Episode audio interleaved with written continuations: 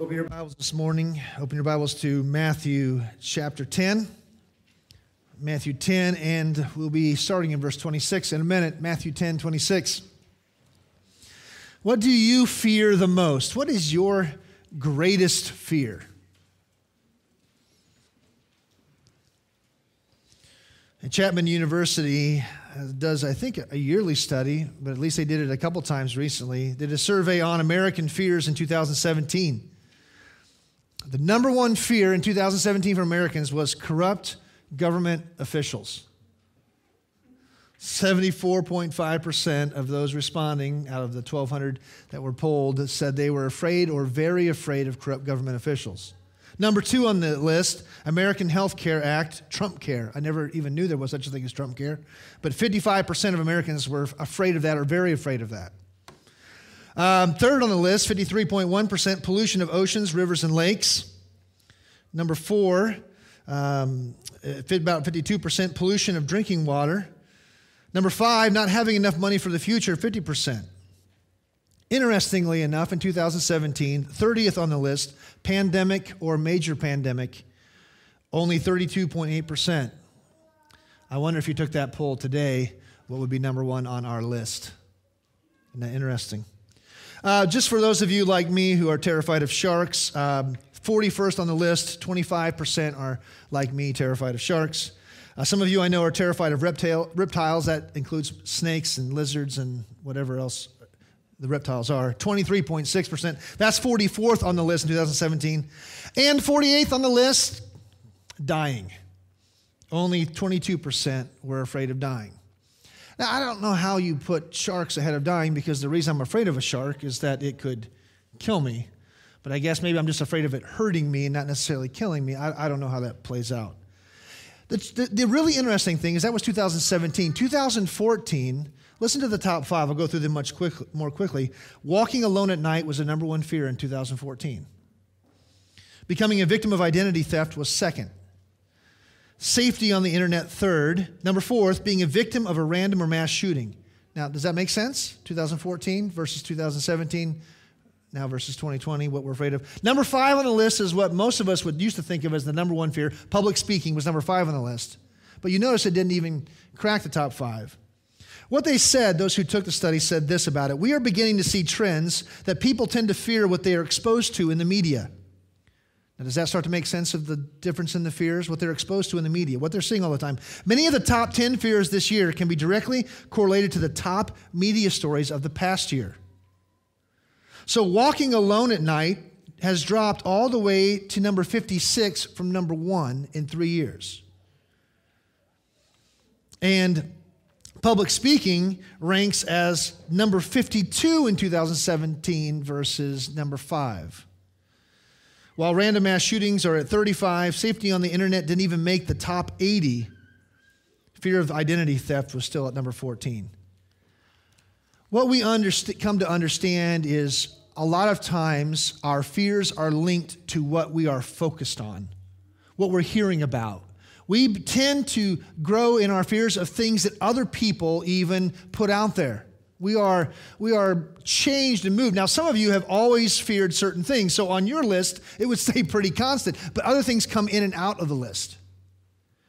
And that has to do with how we're motivated by those things. Now, it's amazing, fear of death, but one of the things I don't even think they asked for on the survey is fear of God. So, as Christians, we would wonder where that would fit on the list or rank on the list for even us here today.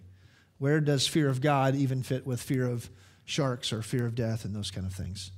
Well, before we dig into our passage, because the reason I'm bringing that up is because our passage is all about fear. And uh, before we do that, let's pray together. Father, we are grateful for the fact that you are here with us. In your spirit, you are meeting with us, and you're at work in this place. And you're also at work uh, around the world in whatever form the gospel is going out. Lord, we trust you to work. And this morning, we need the Holy Spirit to do His work in our lives that we might be receptive, that we would understand the Scriptures, that we would know the Scriptures, that we would see how they impact us, where they fit in our lives, and where we need to change. And not only to show us where we need to change, but we trust your Holy Spirit to change us as we submit to your work in our lives. Do this work among us this morning for your name's sake. Amen. Matthew 10, we're going to start in verse 26 and go through verse 33.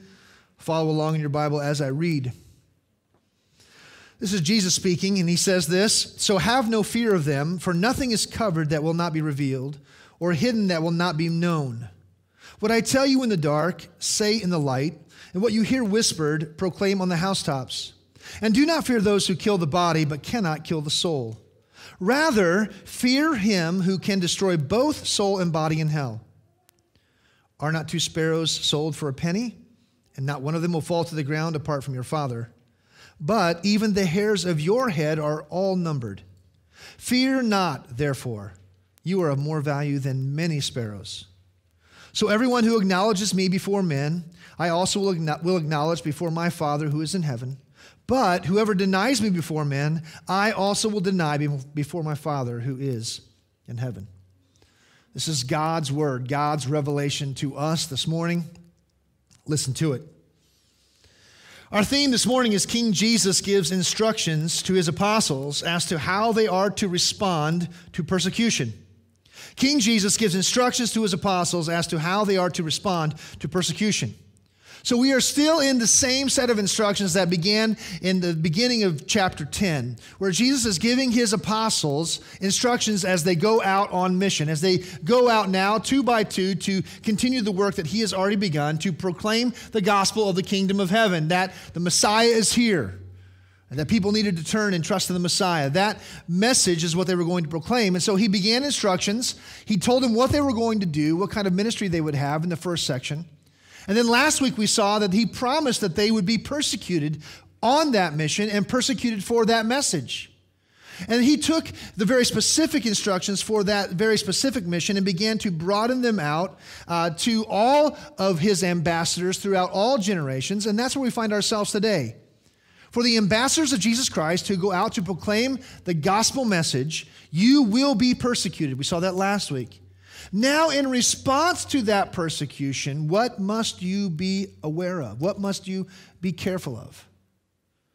So we see the word so in verse 26. So have no fear. Therefore, have no fear of them. Therefore, you have to do what? You have to look around, look back to see what the therefore is there for and what just came persecution. So, tied back to the section on persecution, persecution is still the context. What is the natural reaction to persecution? Jesus said he was going to send out his sheep among wolves. If you were, as a sheep, to suddenly have the sun rise, and instead of finding yourself among a herd of sheep, it's not a herd, a flock of sheep, that's better. Among a flock, instead of being around in a flock of sheep, you found yourself in a pack of wolves. What would your reaction be? well, I'll tell you what your reaction should be. If you were a sheep among a pack of wolves, you should be terrified because your life expectancy is very short. And Jesus said, I'm sending you out as sheep among wolves. And then he went on to explain what that means by going through all of the ways they would be persecuted. In fact, he told them that they would be offered up to death. And in light of this natural and understandable response to persecution, what does Jesus tell his ambassadors? He says, This is what's going to happen to you. We should be terrified. That's a natural reaction. But now, in light of it, he tells them to fear not. In the face of terrifying fear, fear not. Let's walk through what he says to them. So he says, So have no fear of them. Have no fear of the wolves. Have no fear of those who would persecute you. Why not? Well, the first reason is because the gospel will be made known. Don't fear men because the gospel will be made known. They are to go out preaching the gospel that will bring persecution, but Jesus gives a promise here. He promises that persecution will fail. Persecution will fail, for nothing is covered that will not be revealed or hidden that will not be known.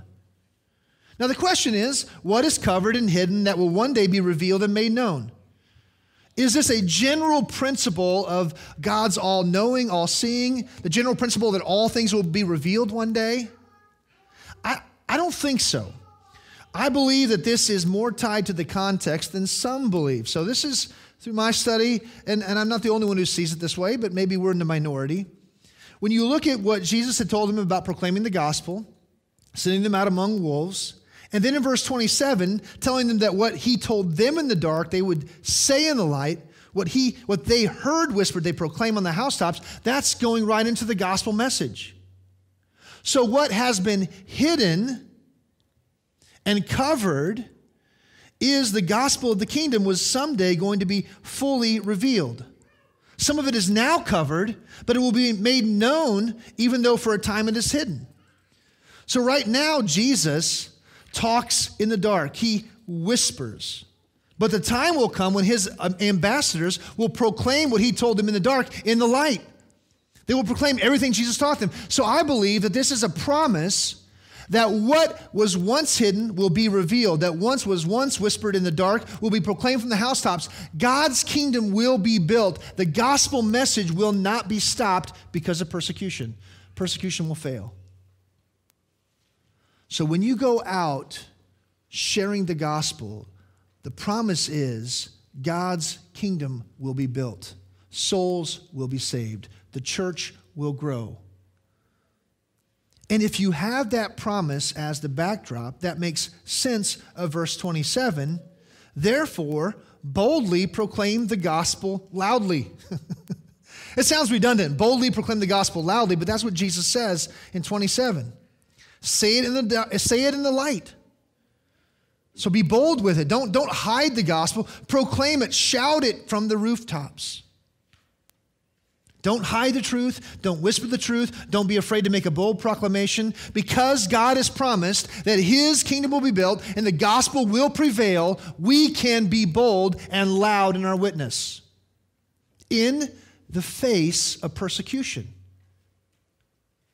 This is not a promise that comes when, when the world is accepting and when Christians have all the liberties that they want and the religious freedom that they desire. In those moments, proclaim the gospel loudly. But in, in the time of persecution, you should probably pull it in and stay, stay quiet and, and go into hiding. That, no, this is exactly in the place of persecution. What should your response be? We can share the gospel boldly and loudly because God has promised that the gospel will not fail. It will go out, it will be known. What did Jesus promise in Matthew 16, 18? I will build my church, and the gates of hell will not prevail against it. The, the gospel has an offensive, not in the sense of being offensive, though it is an offense to the, the lost. It's on the offense. The church is not to be in a defensive posture, but an offensive posture in the sense of bringing the gospel to the people, even in the face of persecution. How bold should we be when we know that our mission will be successful? Now, this doesn't promise us that every person we share the gospel with, or every family member we witness to, or every time we go out on the streets and hand out tracts or do those things, that someone will be saved. That's not the promise. But it is the promise that overall, throughout our lifetime and in every generation, the gospel will prevail. So be bold. Persecution will fail.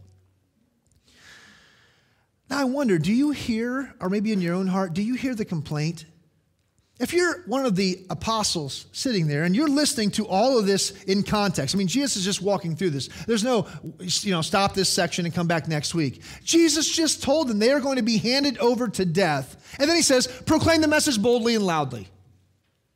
When you go out and proclaim the message, you're going to be persecuted. So go out and do it loudly. Don't, don't you hear in your own heart and your own mind? But will cost me my life. You tell me I'm going to be killed for the message, and then you tell me to go shout it. So, what does Jesus say to that unspoken fear? It doesn't say anything about the reaction of the disciples as Jesus spoke, but he responds to that unspoken fear with what he says next. Verse 28. Do not fear those who kill the body but cannot kill the soul. Rather, fear him who can destroy, destroy both soul and body in hell. So, that fear that comes, that we are to be bold in the face of persecution that could lead to our death, Jesus says, Don't fear men, fear God. Don't fear men, fear God. Why? Well, he makes it real simple because men can only kill the body, and God can destroy both body and soul in hell. Well, what does that tell us? It tells us to not to fear men, but to fear God because your soul is safe in Christ. As the gospel witness, as the ambassador, those who persecute you can only kill your body. They can't touch your soul. Your soul is safe in Christ. So if you can, turn with me to Romans chapter 8. Romans chapter 8. I talked some about this yesterday at the funeral service, but I want to, it, it fits perfectly right here again. Romans 8. Don't fear those who can kill the body. Fear him who can kill both body and soul. Your soul is safe in Christ. They may murder you, they may martyr you, they may tie you to the stake, they may burn you to death, they may feed you to the lions, they may put a bullet in your head, but they can't touch your soul. Why not? Romans 8 35. Who shall separate us from the love of Christ? Shall tribulation or distress or, do you see it? persecution or famine or nakedness or danger or sword? As it is written, for your sake we are being killed all the day long. We are regarded as sheep to be slaughtered. Fascinating, isn't it? Fascinating that tribulation, persecution, sword shall not separate us, even though we're going to be killed for his sake. Slaughtered like sheep. Verse 37 No, in all these things we are more than conquerors through him who loved us. Because neither death nor life shall separate us from the love of God, which is in Christ Jesus our Lord. In the face of persecution, we understand that our soul is safe in Christ. They can't touch your soul. I love what Matthew Henry says here, and it's a little bit of a long quote, so hang in there with me. They who truly fear God need not fear man. And they who are afraid of the least sin need not be afraid of the greatest trouble. Listen carefully here. The fear of man brings a snare, a perplexing snare that disturbs our peace, an entangling snare by which we are drawn into sin. And therefore, it must be carefully watched and striven and prayed against.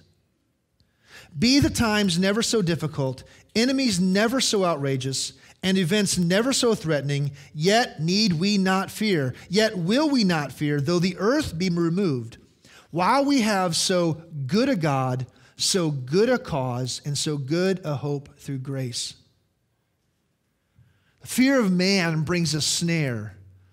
The fear of God causes us to triumph in the face of all kinds of things, including persecution, because we have a good God, a good cause, and a good hope through grace. So nothing can touch your soul. So we can go out boldly because we know who holds our souls in his hands. Secondly, we can go out boldly because unbelievers will be punished eternally in hell. You say, well, wait a second, how does that fit? Well, the truth of it is this the reason we must go out boldly is because those who need Christ, those who don't have Christ, will be punished eternally in hell if they do not come to Christ. That's the promise here. Fear him who can destroy both soul and body in hell. Fear God because hell is real. Fear God because eternal punishment of body and soul is real. Hell is a real place, and those who don't trust in Christ will spend eternity there. Now, some people have been confused by the idea of the word destroy. The idea that God would destroy both body and soul in hell. And so there's, there's a teaching called annihilationism that teaches that after you die, if you're not a Christian, you will be annihilated in hell. You will be destroyed and, and cease to exist. That eternal punishment isn't eternal punishment, it's just temporary punishment, the destruction. Now, we'll live eternally uh, with, with Christ in heaven, uh, but those who die without Christ will not be eternally punished. And one of the places they go is here, and they point to the word destroy. Well, God's going to destroy them in the sense of annihilate them. But the destruction that Christ is talking about here is not the, the destruction of them completely, but the destruction of the well being of body and soul. They are going to be ruined, not made extinct. They're going to be punished and not annihilated from, from existence. It's the ruin of the body and soul. It's that idea of being destroyed over and over and over, yet not being extinct. What we have to realize as Christians is that the soul is more valuable than the body. You think much about that on a daily basis? Is that something that rings true? The soul is more valuable than the body. Eternity matters more than the present. Now, there is that saying someone is so heavenly minded they're no earthly good. I would say that that is not Christianity's problem right now. Our problem is not that we think too much of heaven, but we think too little of heaven. Not that we think so much of eternity, but we think so little of it. That, that, that's our problem. We, we are very tied to the present, very tied to the present. And that is why we must proclaim the gospel. Because people who haven't been thinking of eternity are thinking about it a little bit more right now. And people who've been more concerned about their physical health than their spiritual health might be more open to it now with the closer prospect of, of death and eternity. And we, if we know the truth of where lost people go, we should be moved with compassion to share the good news with them. It is so important, if you're not a Christian, to understand the fact that because you're a sinner who has denied Jesus Christ, who has rejected Jesus Christ, because of your sin, you will spend eternity with Christ, uh, without Christ in hell forever. And you will be punished, both body and soul, physical and spiritual torment forever. But you do not have to go there. Turn and trust in Jesus Christ. Be saved today. Realize that Christ came to die for sinners, to pay the punishment so that you don't have to, so that you can live eternally with your Father, your Heavenly Father, in heaven. But the message is true and the gospel is clear. Eternity matters, the soul matters. We worry so much about our bodies these days. We worry so much about our physical lives. We spend so much time and effort on that which will only be here for at best 120 years if you set the record. And then you go into eternity. We're more concerned now with extending physical life than possessing eternal life. We're more concerned with physical health than spiritual health. And you can see that so much. Even among those who call themselves Christians, the terror, the fear, the things that come, we must understand what really matters in life. Now, I'm all for exercise, at least hypothetically. I'm all for eating right and, and taking care of yourself and, and seeking to, to be healthy so that God can use you. Extend your life as, as God grants you grace and favor to serve Him as long as He leaves you here, of course. This is not, well, eat, drink, and be merry because uh, the soul is all that matters, and tomorrow we will die, and eternity is all that we care about. No, that's not the, that's, that's, that would be against Scripture. But it's about priorities, about what we think about most. And there's uh, so many applications here, just trying to pick a few. Do we spend more time exercising than reading our Bible and praying? We spend more time uh, tracking what we eat on Fitness Pal than we do uh, confessing our sin and dealing with our spiritual health? You put in your application there. Are we more excited about losing 10 pounds or memorizing 10 verses? You say, well, that's not, it's not a one for one. I'm not trying to make it a one for one. I'm talking about what we focus on, where we spend our time, where we spend our energy, what we're living for. Fear God. Learn to fear God by reading about God and learning who God is in His Word. Learn to fear God more than men. If you focus on men, you will fear men. If you focus on God, you will fear God because you'll come to know the one who matters most. Where are you spending your time? Where are you spending your energy? Number three, don't fear, trust God. Every section has the word fear in it. This time, the fear, word fear doesn't come until the end of the point. So in verse 29, Jesus begins a, a, a they're all related, obviously, but a, a new section here. Are not two sparrows sold for a penny? Fear not, therefore, you are more valuable than many sparrows. So the fear not comes at the end of the section, verse 31. Don't fear, and this time it's general. It doesn't necessarily say don't fear men, it says fear not. Don't fear in general. Why not? Because you are to trust God. Don't fear, Trust God.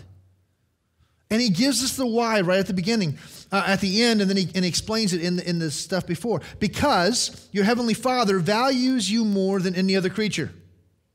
What creature does he use to show us our value? He uses sparrows. Have you been seeing any sparrows lately? Have you paid any attention to any sparrows? Have you been watching the sparrows intently to see if one poor sparrow fell to the ground and died? And when it did, did you go over, say a few words, dig a little hole, and, No, sparrow died. It's a sparrow. Who cares about sparrows? Sparrows are everywhere. Sparrows are a dime a dozen. And that's the point. Sparrows have such little value that you never just bought one sparrow. They were so cheap that you always bought two with the smallest coin you could get. You know, two sparrows for a penny. No one bought one sparrow. Why? Because one sparrow by itself wasn't even worth it. But notice that not one so called worthless creature, worthless sparrow, dies outside of God's providence.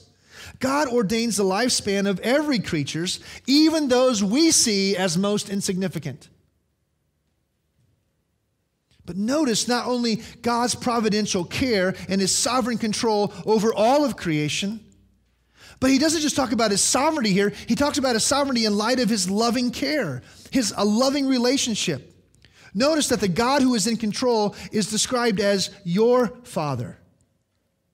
Your father.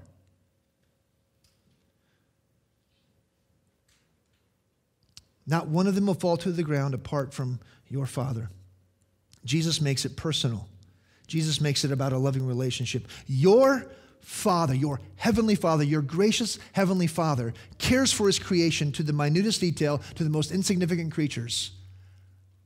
Are you not of more value than many sparrows? I mean, maybe you're worth about 20 sparrows, right? Maybe 25. I'm not sure. Is that, is that what Jesus is saying? Is that you're just slightly better? Does not the cross demonstrate our value that far exceeds, not even in comparison, the value of all of creation, of every animal, of every tree. And in this day and age of Earth Day and celebrating the earth and celebrating our planet and all the paganism that goes with it, does not the cross of Jesus Christ demonstrate your value to God? Christ only died for people. He only died for his image bearers. He did not die on the cross for any animal, any plant. He only died for people. Are you not of more value than they? It's not even it's not even a comparison. Of course you are. So trust God. Secondly, because your heavenly Father is in total control. Your heavenly Father is in total control. Your heavenly Father, your Father, Christian, your Father is sovereign. That's what he's saying. Now, if, if this is only pointing to God's knowledge of the death of every creature, what comfort would that be? So we see, we, I, want, I want you to see this. Not one of them will fall to the ground apart from your Father. What does it mean to be apart from your Father? Does that just mean apart from your Father knowing? Uh, no sparrow dies that God doesn't notice. God notices every. Is that comforting to, to know that God just sees everything? Is that comforting to you that if someone dies or something dies, well, well, God knows, He sees. Well, how about you won't die without God's care? Maybe it's just talking about apart from God's care. Is that comforting? It's almost like, you know, if, if someone dies, God is there. He's, he's kind of there with the person. That's more comforting than just knowing something. Or how about you won't die without God's permission? Well, that's, we're getting more comforting but how about this? You won't die until the moment ordained and orchestrated by your loving heavenly Father. If a sparrow doesn't die apart from God's sovereign providential care, how much more does He providentially care for our lives? That's the point. God's sovereign control over all things fits in and comforts us in the time of our lives and in the time of our deaths.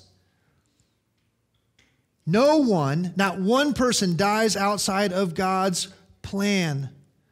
I love what the evangelist George Whitefield said We are immortal until our work on earth is done. Until the moment God has ordained.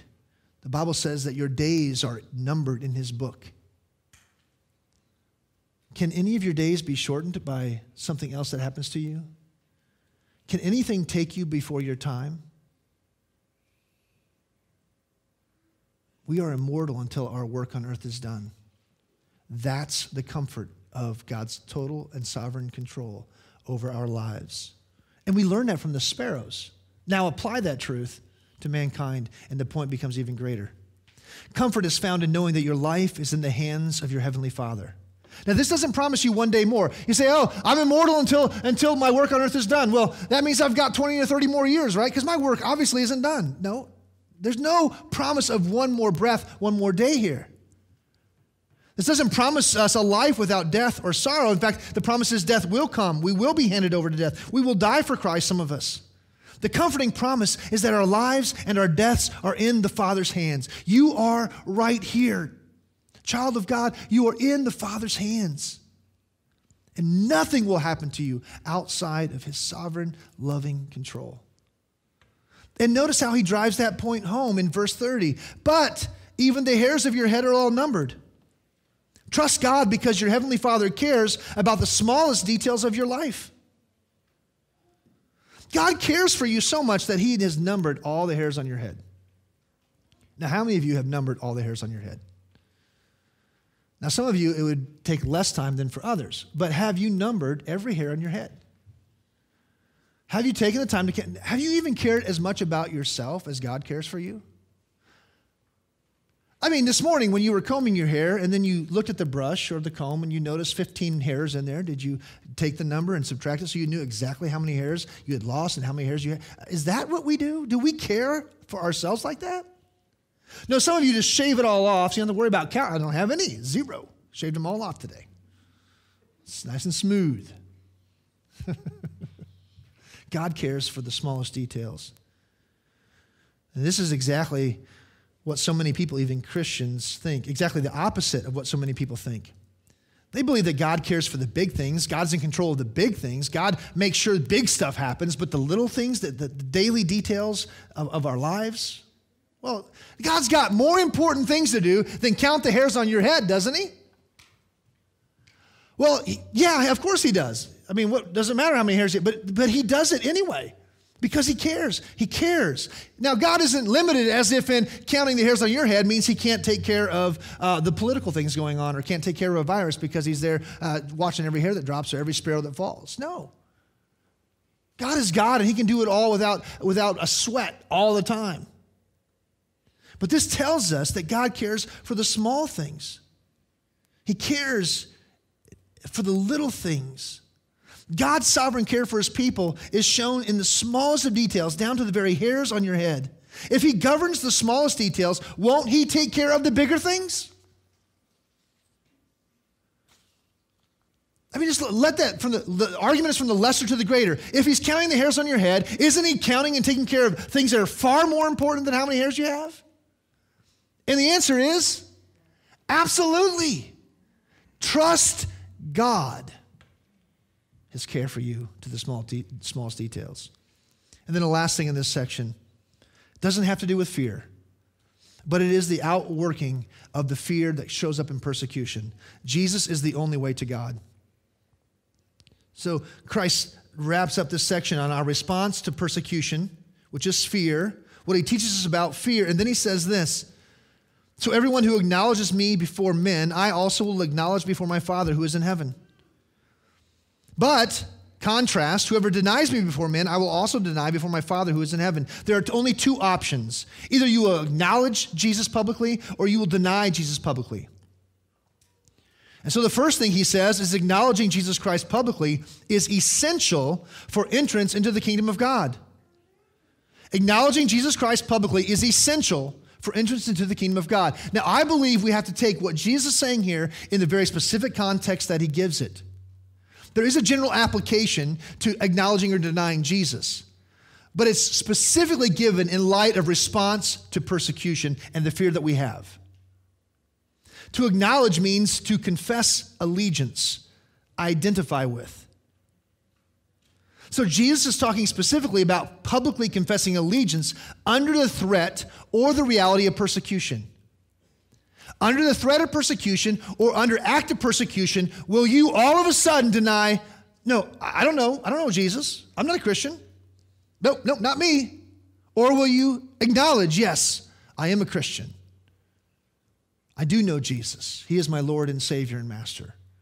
Under threat or under the reality of persecution, what will your response be when they say, Do you know Jesus?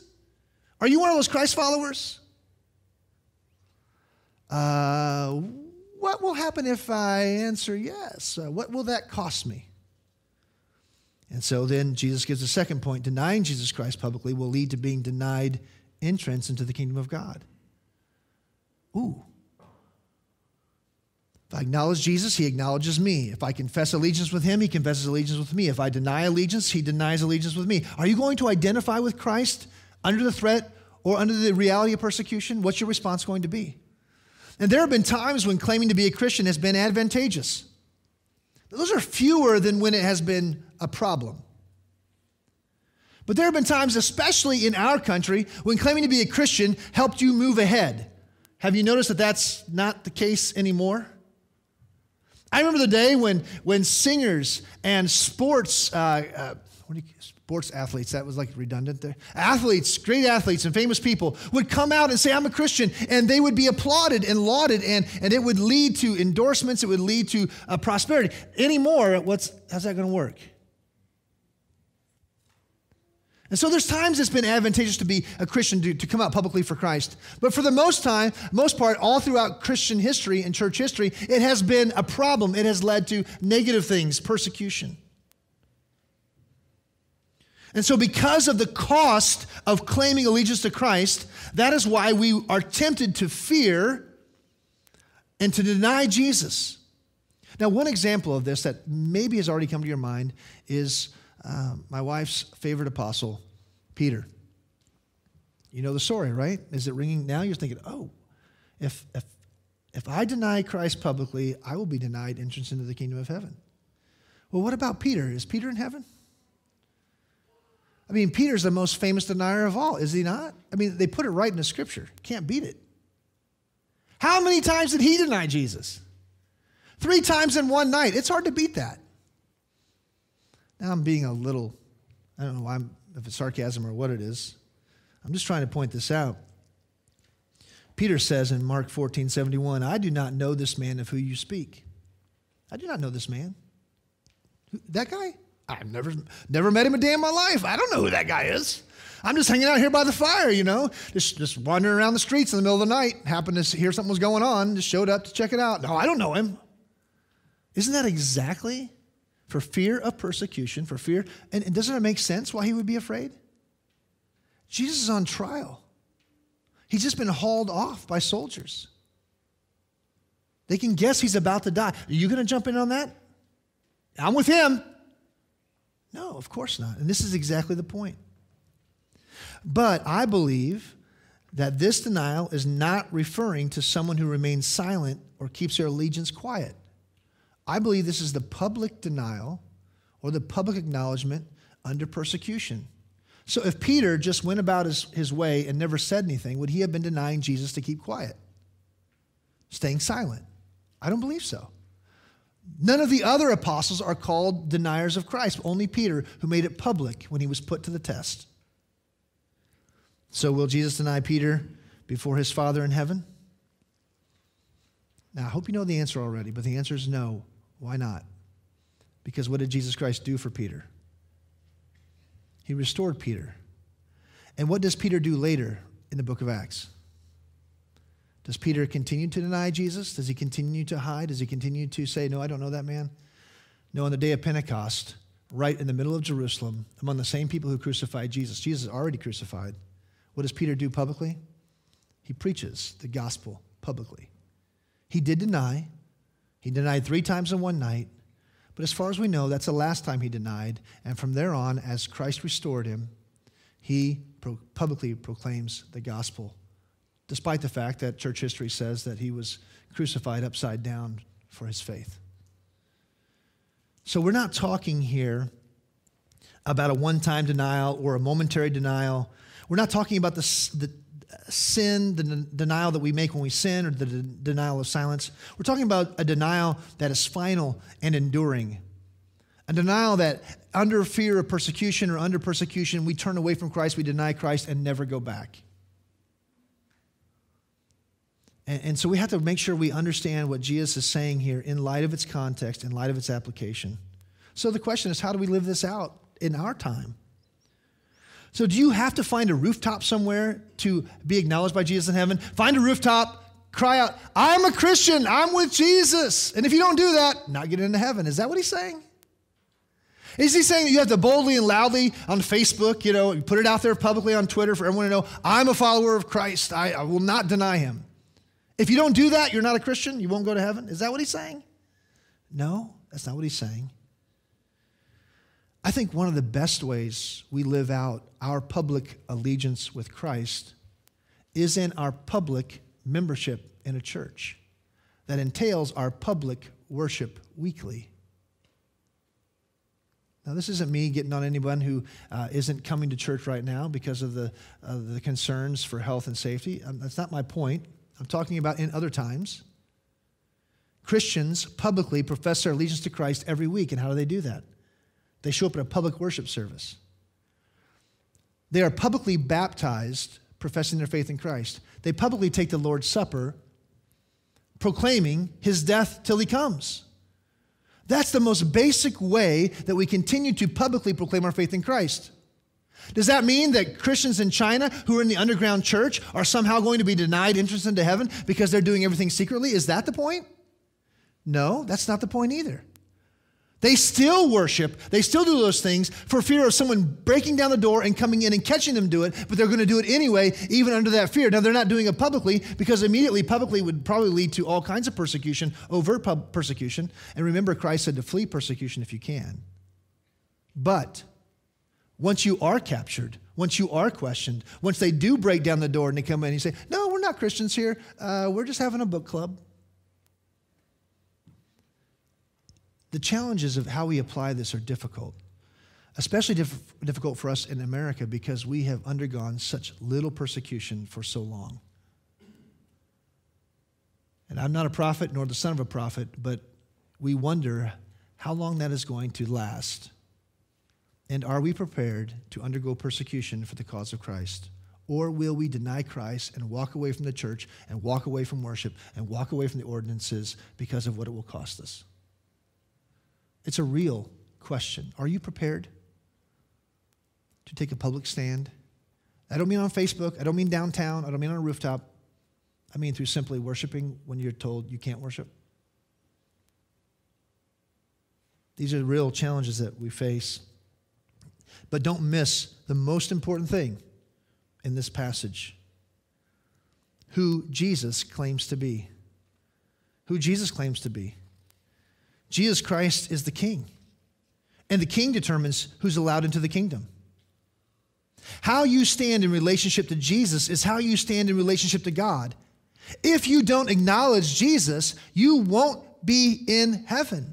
If you deny a relationship or identity with Jesus, you'll be denied entrance into heaven. Jesus represents God. Your eternal fate is tied to him. And think about how, how mind altering or mind blowing that is for those who are listening. Jesus is not just a good teacher. He's not just a good man. He's not just a moral example. He is God in human flesh, the Savior of mankind. And you must acknowledge Him. You must confess allegiance to Christ. You must identify with Him to be saved, to be in heaven. And what's fascinating here is something that throws evangelicals off. What Jesus says about us is more important than what we say about Him. I don't know, it's not going to be like the old jokes, but if you were to show up at the pearly gates of heaven, it's not like that, but if you were, and you knock on the door and they say, Why should I let you in? You say, Because I know Jesus. Is that what matters here? Whether you know Jesus? Whether you confess Jesus? Well, of course it does matter. But what matters more than your confession, your allegiance? What will Jesus say about you? Does he confess you, acknowledge you? So you can go back and read it Uh, I'm not going to take the time, Matthew 7. There'll be all kinds of people who, when they enter into eternity, will say, Lord, Lord. And what will Jesus say to them? Depart from me. I never knew you. Well, I know you. It's not whether we know Jesus as much as he knows us. That can shake us a little bit because we're not used to hearing put that way. It's more about what you confess and what you believe and what you know. And I believe you can have assurance of salvation. Romans 8 talks about that. But it's because Christ knows you, God knows you, God has changed you, God has accepted you. Not what you say about him, but what he says about you. So, what do we do? In conclusion, Christian, fight the fear of man and grow in fearing God. Fight the fear of man and grow in fearing God. Uh, we've taught a, a, class multiple times in Sunday school about the fear of man. And there's some great resources. Uh, there's, there's all kinds of things we could talk about here. One question, a couple questions here. Whose approval do you crave the most? Whose acceptance do you crave the most? Are you more concerned what people think about you or what God thinks about you? Are you more concerned about being approved by man, accepted by man, or approved by God? Vital questions. The question then is whose approval can you live without? Because in most times in church history, you're not going to be able to win the approval of man if you're seeking the approval of God. You're not going to be popular. You're not going to be accepted. You're not going to win any awards. It's, it's fascinating, and we have to we have to fear God more than man. Grow in fearing God. Grow in fearing God by reading the Word of God, by reading good books that, that point you to who God is and what God has done. Fill your heart and mind with who God is, His character, and His works. Sing those songs. Be careful of the Christian music and the Christian books that make it all about you all about your happiness, all about your fulfillment, all about how you can get better. All, the, the Christian bookstores, if there are any left, not too many left, are filled with self improvement with Bible verses. Fill your mind with knowing God, His ways and His works. See your love for God and your fear of God grow. And if you're not a Christian here today, you need to understand that eternal punishment is surer than temporary joy. Eternal punishment is surer than temporary joy. There's no temporary joy that will outlast eternity. No sin is worth eternal punishment. No one thing you go after, not even all of them put together, is worth what awaits those who deny Christ. It's not worth it. So turn to Christ, trust in Him. Father, Help us to apply these truths. It's not always easy to understand what the scripture says. It's not always easy to see how it works out in our lives, but Lord, do your work in us that we would fear you and not man. That we would live for eternity and not for this present world. That we would understand that our souls matter more than our bodies. That we would live for what matters, live for what counts, and that we would trust you because of who you are, our loving Heavenly Father, in total control of every moment of every day of our lives we live sure of your care and we live comforted by that thought today. We thank you in Jesus' name. Amen.